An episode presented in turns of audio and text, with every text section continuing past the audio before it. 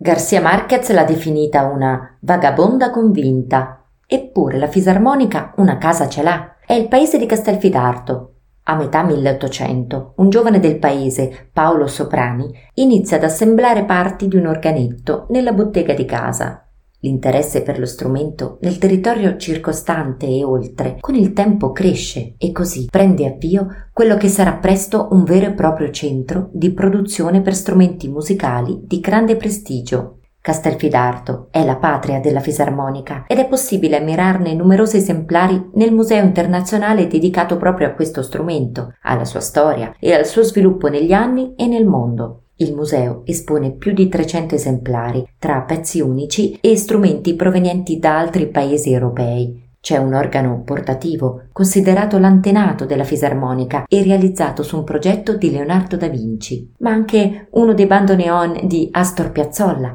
e la partitura originale di Adios Nonino, c'è la fisarmonica di Volmer Beltrami, un famoso musicista che ha collaborato alla colonna sonora de Il Padrino e Amarcord, eppure quella di Gorny Kramer, fisarmonicista e direttore d'orchestra della RAI, autore di celebri brani tra cui Un bacio a mezzanotte, Domenica è sempre domenica e Pippo non lo sa. La fisarmonica è, sì, come scrive Marquez, una vagabonda convinta, perché è stata anche fedele compagna dei migranti che sono partiti dal paese e hanno fatto conoscere lo strumento in tante parti del mondo. La fisarmonica appare come un oggetto ingombrante, ma è armonioso allo stesso tempo, come lo sono le note che escono con il suo respiro, ricordi di antiche feste popolari, di storie del passato e di una dolente nostalgia che si nasconde da sempre nelle pieghe del manto e dell'animo umano.